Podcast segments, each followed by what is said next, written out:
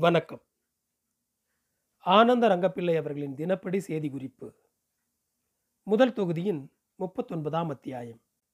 ஆயிரத்தி எழுநூற்றி நாற்பத்தி ஆறாம் வருடம் பிப்ரவரி மாதம் பதினைந்தாம் தேதிக்கு குரோதன வருஷம் மாசி மாதம் ஏழாம் தேதி அன்று செவ்வாய்க்கிழமை. இற்றை நாள் காலமே எட்டு மணிக்கு சின்ன முதலியார் செகன்னிவாச முதலியார் அவருடைய தம்பியான மலையப்ப முதலியார் ஆசாரப்ப முதலியார் இது முதலாகிய பேர் வந்து கனகராய முதலியார் செத்த செய்தியை துறையிடம் வந்து பேசிக்கொண்டு தாபந்தப்பட்டார்கள். அதன்படி துறை அவர்களும் சின்னதுரை அவர்களும் எல்லோரும் ஒரு நாள் சாகத்தானே வேண்டும் என்று சொல்லி அமைதியாக இருந்தார்கள். வந்தவர்களுக்கு துரை அவர்களின் ஆசாரம் செய்து அனுப்ப வேண்டுமே.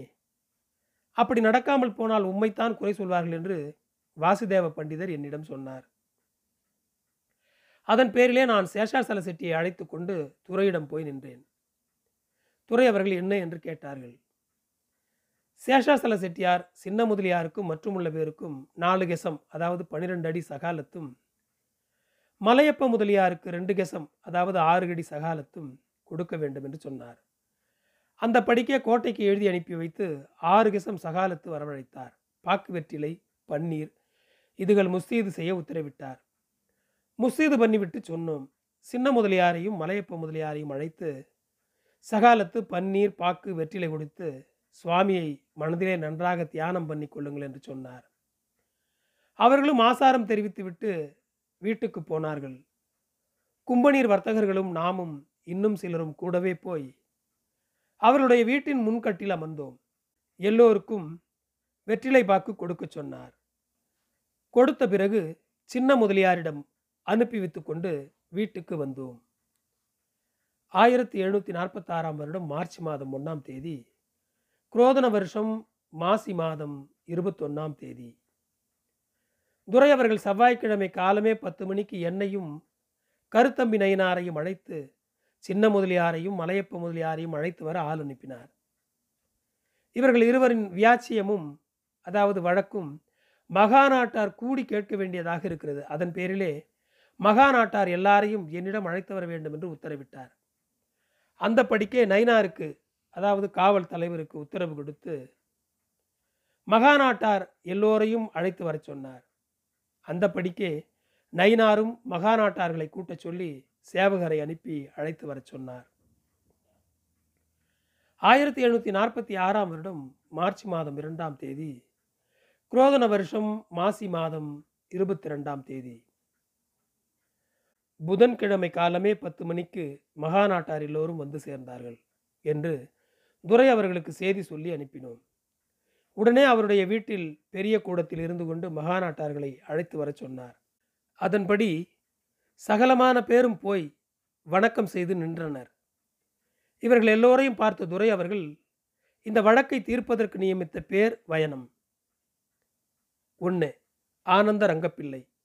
இரண்டு லட்சுமண நாயக்கர் மூன்று சங்கர ஐயன் நாலு ஆதிவராக செட்டியார் ஐந்து சிற்றம்பல செட்டியார் ஆறு அருணாசல செட்டியார் ஏழு காலத்தி செட்டியார் எட்டு எழுத்துக்கார வீமன் ஒன்பது கொண்டி செட்டி பத்து நல்லதம்பி முதலியார் பதினொன்று தில்லை முதலியார் பன்னெண்டு பவழக்கார உத்திரபெத்து செட்டியார் பதிமூன்று பெத்தாச்சி செட்டியார் பதினான்கு சுங்கு முத்துராம செட்டியார். பதினைந்து சுங்கு சேஷாசல செட்டியார். பதினாறு சலது வெங்கடாசல செட்டியார். பதினேழு வீரா செட்டியார். பதினெட்டு அரியப்ப முதலியார். பத்தொன்பது சின்னது முதலியார். இருபது கருத்தம்பி நாயனார். இந்த இருபது பேரும் செத்துப்போன கனகராய முதலியார் ஆஸ்தியில் தம்பிக்கு உரிமையுண்டோ என்றும் அவர் பெண் சாதிக்கும் உரிமையுண்டோ என்றும் வீட்டுக்கு எசமான் யார் என்றும் இருதரப்பிலும் வாக்குமூலம் கேட்டு தன்னிடம் வந்து சொல்ல வேண்டும் என்று உத்தரவு கொடுத்தார். இப்போது கும்பனிற்கு உரிமையாக இருக்கிற முசே தும்மா அவர்களின் தோட்டத்தில் இந்த வழக்கை கேட்டு தீர்க்க உத்தரவு கொடுத்தார். இவ்வாறு நியமித்த இருபது பேர்களிடம் வணக்கம் சொல்லி அனுப்பி வைத்து கொண்டார். அதன்படி மகாநாட்டார்களை வழக்கை கேட்க சொன்னார். ஆயிரத்தி எழுநூற்றி நாற்பத்தி ஆறாம் வருடம் மார்ச் மாதம் மூன்றாம் தேதி குரோதன வருஷம் மாசி மாதம் இருபத்தி மூன்றாம் தேதி அன்று வியாழக்கிழமை. காலமே கும்பினிக்கு உரிமையான தோட்டத்தில் மகாநாட்டார் சகலமான பேரும் கூடி கனகராய முதலியாரின் தம்பியான சின்ன முதலியாரையும் முதலியாரின் பெண் சாதியான நட்சத்திரம் அம்மாளையும் அவளுடைய உடன்பிறந்தான் செகனிவாச முதலியையும் மலையப்ப முதலியையும் வரவழைத்து கேட்டார்கள். சின்ன முதலியாராகிய தானப்ப முதலியாரும் அண்ணன் ஆஸ்தியில் எனக்குத்தான் உரிமையுண்டு மற்ற எவருக்கும் இல்லை என்று சொன்னார். நட்சத்திர அம்மாளின் சகோதரர்களான செகன்னிவாச முதலியும் மலையப்ப முதலியும் கனகராய முதலியாருடைய அப்பாவின் சொத்தை தமையனார் தம்பி தங்கச்சிமார் தாயார் இது முதலாகிய பேர் பங்கிட்டு கொண்டனர். அதன் பேரிலே இவருடைய தமையனின் சொத்தை உரிமை கோர சின்ன முதலியாருக்கு உரிமை இல்லை. இதல்லாமல் சித்தார்த்தி ஆயிரத்தி எழுநூற்றி முப்பத்தி ஒன்பதாம் வருஷத்தில் மரணப்படுக்கையாக இருந்த சின்ன முதலியார் தன்னுடைய சொத்துக்களை எல்லாம் தன்னுடைய பெண் சாதிக்கு எழுதி வைத்தார். முன்பு பங்கு தீர்த்து கொள்ளாமல் இவர் எப்படி எழுதியிருப்பார்? இதற்கு அவருடைய தமையன் சம்மதித்திருப்பாரா? பங்கு தீர்த்து வாங்கி கொண்டதால் தான் இவர் தன் பெண் சாதியின் பேருக்கு எழுதினார். இவரின் தமையனும் அவருடைய சொத்தை தம் சம்மதிக்கு நடத்தி கொண்டு வந்தார். நமக்கென்ன என்று இவரும் அமைதியாக இருந்தார். இப்படியெல்லாம் நடந்திருப்பதே இவர் பங்கு பிரித்து கொண்டார் என்பதை விளங்க வைக்கிறது என்று சொன்னார்கள். அதுக்கு சின்ன முதலியாரை அழைத்து கேட்டபோது இவர்கள் வெறுமனே வாய் பேச்சால் சொல்வதைப் போல நானும் பத்தாயிரம் சொல்வேன். என் தமையனும் நானும் பங்கு பிரித்து கொண்டதற்கு லிகித புத்தி சாட்சிகளோ அதாவது எழுதப்பட்ட பத்திரமோ பாகப்பிரிவினை பத்திரமோ கண்ணால் கண்ட சான்றுகளோ இந்த மூன்றில் ஏதேனும் ஒன்றின் வழியாக மெய்ப்பித்தால் நானும் ஆசியில் என் பங்கை கேட்காமல் போகிறேன் என்று சொன்னார். அப்போது மத்தியஸ்தர்கள் நீங்கள் மரணப்படுக்கையில் இருந்தபோது ஒரு பத்திரம் எழுதினீர்களே அதன் பயணம் என்ன என்று கேட்டார்கள். அதற்கு சின்ன முதலியார் என்கிற தானப்ப முதலியார் நான் மரணப்படுக்கையில் இருந்தபோது கும்பநீர் வர்த்தகர்களான சங்கரையர் ஆதிவராக செட்டி சிற்றம்பல செட்டி வீரா செட்டி இன்னும் ஓரிருவரை வரவழைத்தேன். அவர்களிடம் என் தமையனாரிடம் போய் நான் சொல்கிற செய்தியை சொல்லச் சொன்னேன். இன்றைய தினம் மட்டுக்கும் நான் உம்முடைய மரபிலிருந்து சம்பாதித்த சம்பாத்தியமெல்லாம் ஆயிரம் ஆயிரத்தி ஐநூறு வராகனுக்குள்ளாக இருக்குமே தவிர அதிகமில்லை. இது உமக்கு ஒரு மாத செலவு கூட போதாது.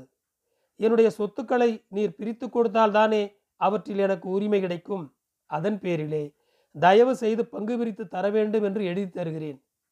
அவருடைய சொந்தமாக சம்பாதித்த சொத்துகளே நிறைய இருக்கிறது என்று விசிதப்பட எடுத்து சொல்லி பதில் வாங்கி வர கேட்டுக்கொண்டேன் அவரும் அதுக்கு ஒத்துக்கொண்டு பதில் சொன்னார்.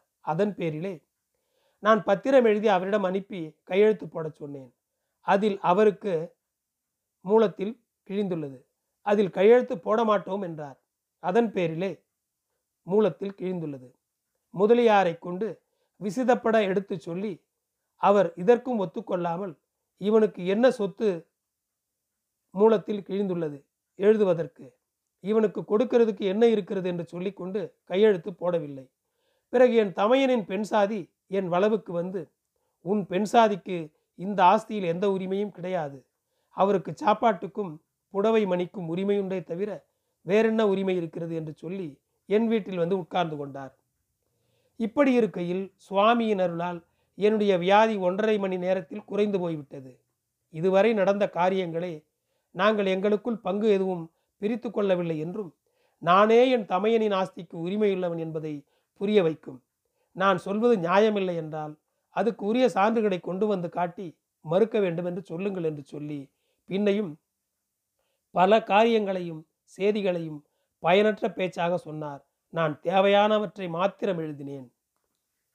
பிறகு செகன்னிவாச முதலியையும் மலையப்ப முதலியையும் அவர் அப்படி சொல்வதால் அவர் பக்கம் நியாயமில்லை என்று நீங்கள் சொல்வதால் நீங்கள் அதுக்கு தகுந்த லிகித புத்தி சாட்சி காட்டினால்தானே முடியும் என்று கேட்டார்கள்.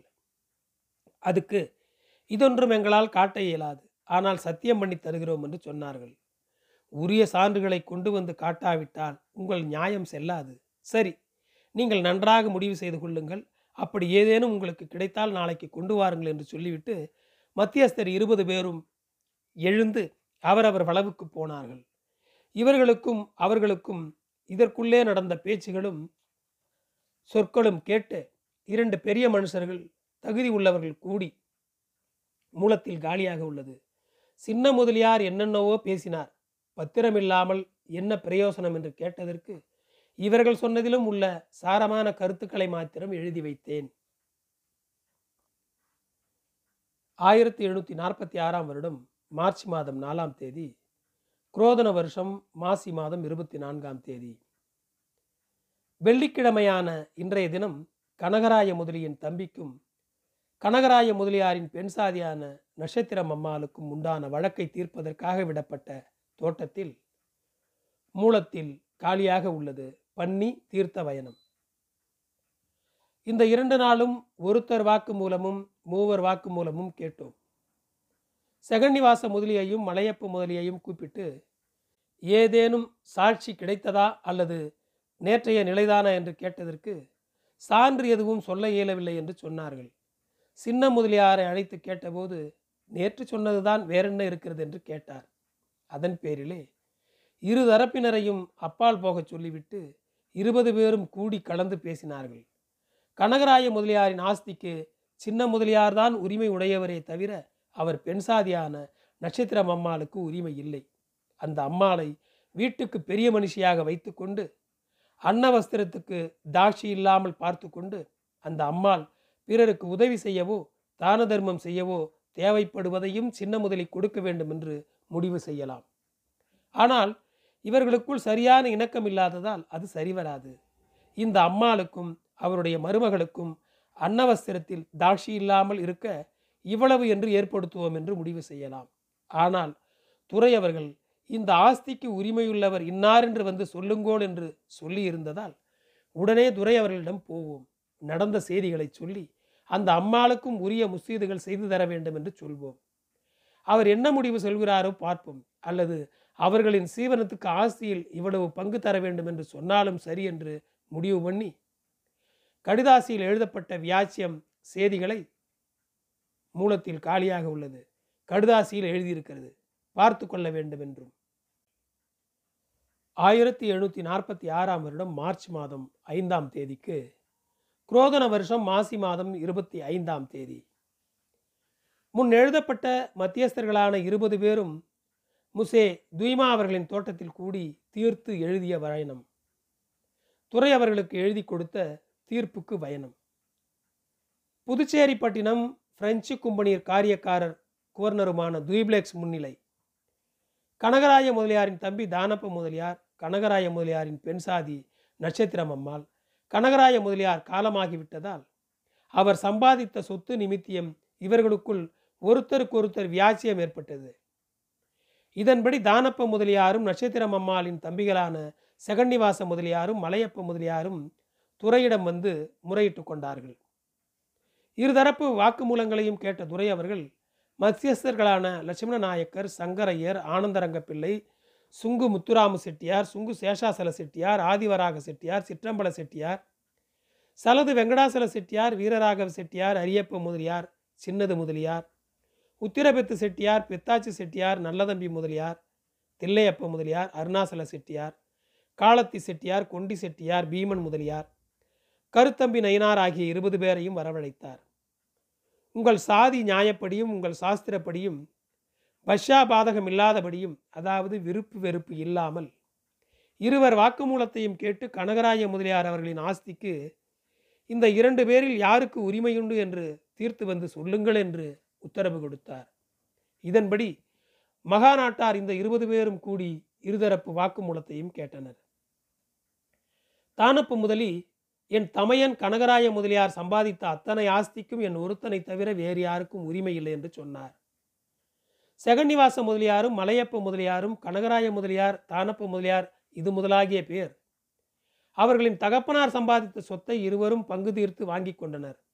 அதன் பேரிலே கனகராய முதலியார் சம்பாதித்த சொத்து எங்கள் தமக்கைக்கு சேர வேண்டுமே தவிர தானப்ப முதலியாருக்கு உரிமையில் என்று சொன்னார்கள். இதற்கு லிகித புத்தி சாட்சிகளோ தரும்படி கேட்டதற்கு அப்படி எதுவும் இல்லை என்று சொன்னார்கள். இவ்வாறு முறையான சான்றுகள் இல்லையாதலால் காரியம் செல்லாது என்று மகாநாட்டார் முடிவு செய்து தள்ளி போட்டார்கள். கனகராய முதலியார் சம்பாதித்த ஆஸ்தியில் அவர் பெண் சாதிக்கும் மருமகளுக்கும் வேண்டிய உரிமை கொடுத்து உபசாரமாய் நடத்த வேண்டும். இந்தப்படி மகாநாட்டார் கூடி தீர்த்தோம். இதை எழுதியதற்கு சாவடி கணக்கு பிள்ளை முத்தையா பிள்ளை அவருடைய கணக்கன் சூர்யான் கையெழுத்து மூலத்தில் காலியாக உள்ளது. இப்படி எழுதிய பத்திரத்தில் துறை அவர்கள் முசே தூய்பிளெக்ஸ் அவர்களும் கையெழுத்து போட்டார்கள். நன்றி தொடரும்.